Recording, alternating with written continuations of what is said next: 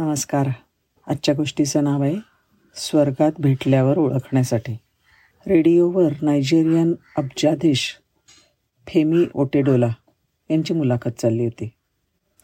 मुलाखतकारांनी प्रश्न केला सर तुम्ही नेहमी आनंदी असता. काय रहस्य आहे तुमच्या आनंदाचं? फेमी म्हणाले असं आहे ना की ज्या गोष्टींमुळे आनंद मिळेल असं मला वाटलं. अशा चार टप्प्यांमधनं मी गेलो. आणि शेवटी मला खऱ्या आनंदाचा अर्थ समजला. आयुष्यातला माझा पहिला टप्पा होतो तो म्हणजे संपत्ती आणि साधनं जमा करण्याचा. यावेळी मी निरनिराळे व्यवसाय केले आणि त्याच्यातनं यशस्वी होत गेलो. पैसे मिळवत गेलो.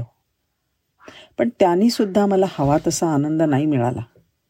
मोठं घर मौल्यवान वस्तूंचा संग्रह हा करण्याचा दुसरा होता तो टप्पा. पण नवनवीन वस्तू गोळा करून त्याच्यापासून मिळणारं सुख हे तात्पुरतं होतं. त्यानंतर व्यवसाय विस्ताराचा तिसरा टप्पा आला. त्या काळी नायजेरिया आणि आफ्रिकेमध्ये पंच्याण्णव टक्के डिझेल पुरवठा मी करत होतो. आफ्रिका आणि आशियामधला सर्वात मोठा जहाज मालक होतो. फोर्ब्सने जाहीर केल्याप्रमाणे आफ्रिकेतले श्रीमंत व्यक्तींमध्ये दोन हजार एकवीसमध्ये माझा तिसरा नंबर होता. पण इथे श्रीमंतीबरोबर येणारे भय अपकीर्ती निरनिराळ्या प्रकारच्या लोकांचा ससेमिरा माझ्या मागे लागला. इथेही मी त्या शांत समाधानी आणि आनंदी जीवनापासून वंचितच राहिलो. मग आला चौथा टप्पा.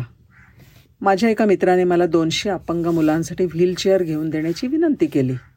मी नाही नाही म्हटलं बिझी आहे म्हटलं. तूच घेऊन जा आणि देऊन टाक मुलांना असं सांगितलं. पण छे छे. मित्रांनी आग्रह धरला नाही नेहमी त्याच्याबरोबर जाऊन स्वतः व्हीलचेअर मुलांच्या हाती द्यायला हव्यात. काम बाजूला ठेवलं आणि गेलो मित्राच्या सोबत. तिथे त्या अपंग मुलांना व्हीलचेअर दिल्या. आणि सांगतो तुम्हाला की ह्या भेटीने त्या मुलांच्या चेहऱ्यावर आनंदाची विशेष चमक मला दिसली.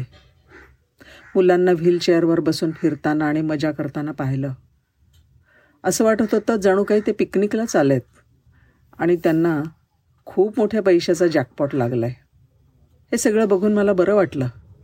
आणि तिथून निघत असताना एका मुलाने माझे पाय धरले. हळूवारपणे मी माझे पाय सोडवायचा प्रयत्न केला. पण त्याने माझ्या चेहऱ्याकडे पाहत माझे पाय अजूनच घट्ट धरून ठेवले. मी खाली वाकलो आणि म्हणाला तुला अजून काही हवं आहे का? त्या मुलाने मला दिलेल्या उत्तराने माझा जीवनाकडे पाहण्याचा माझा दृष्टिकोनसुद्धा पूर्णपणे बदलला. तो म्हणाला मला तुम्हाला नीट बघायचं आहे तुमचा चेहरा लक्षात ठेवायचा आहे जेणेकरून मी जेव्हा तुम्हाला स्वर्गात भेटेन ना तेव्हा तुम्हाला ओळखू शकेन. आणि या अनमोल भेटीबद्दल पुन्हा एकदा तुमचे आभार मानू शकेन. त्याच्या ह्या उत्तराने मी पार हडबडून गेलो.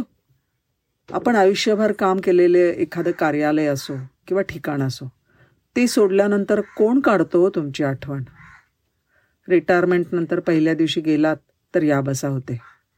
नंतर कपाळ्यावर आढ्या आढ्या पाडून तुमचे काय काम आहे?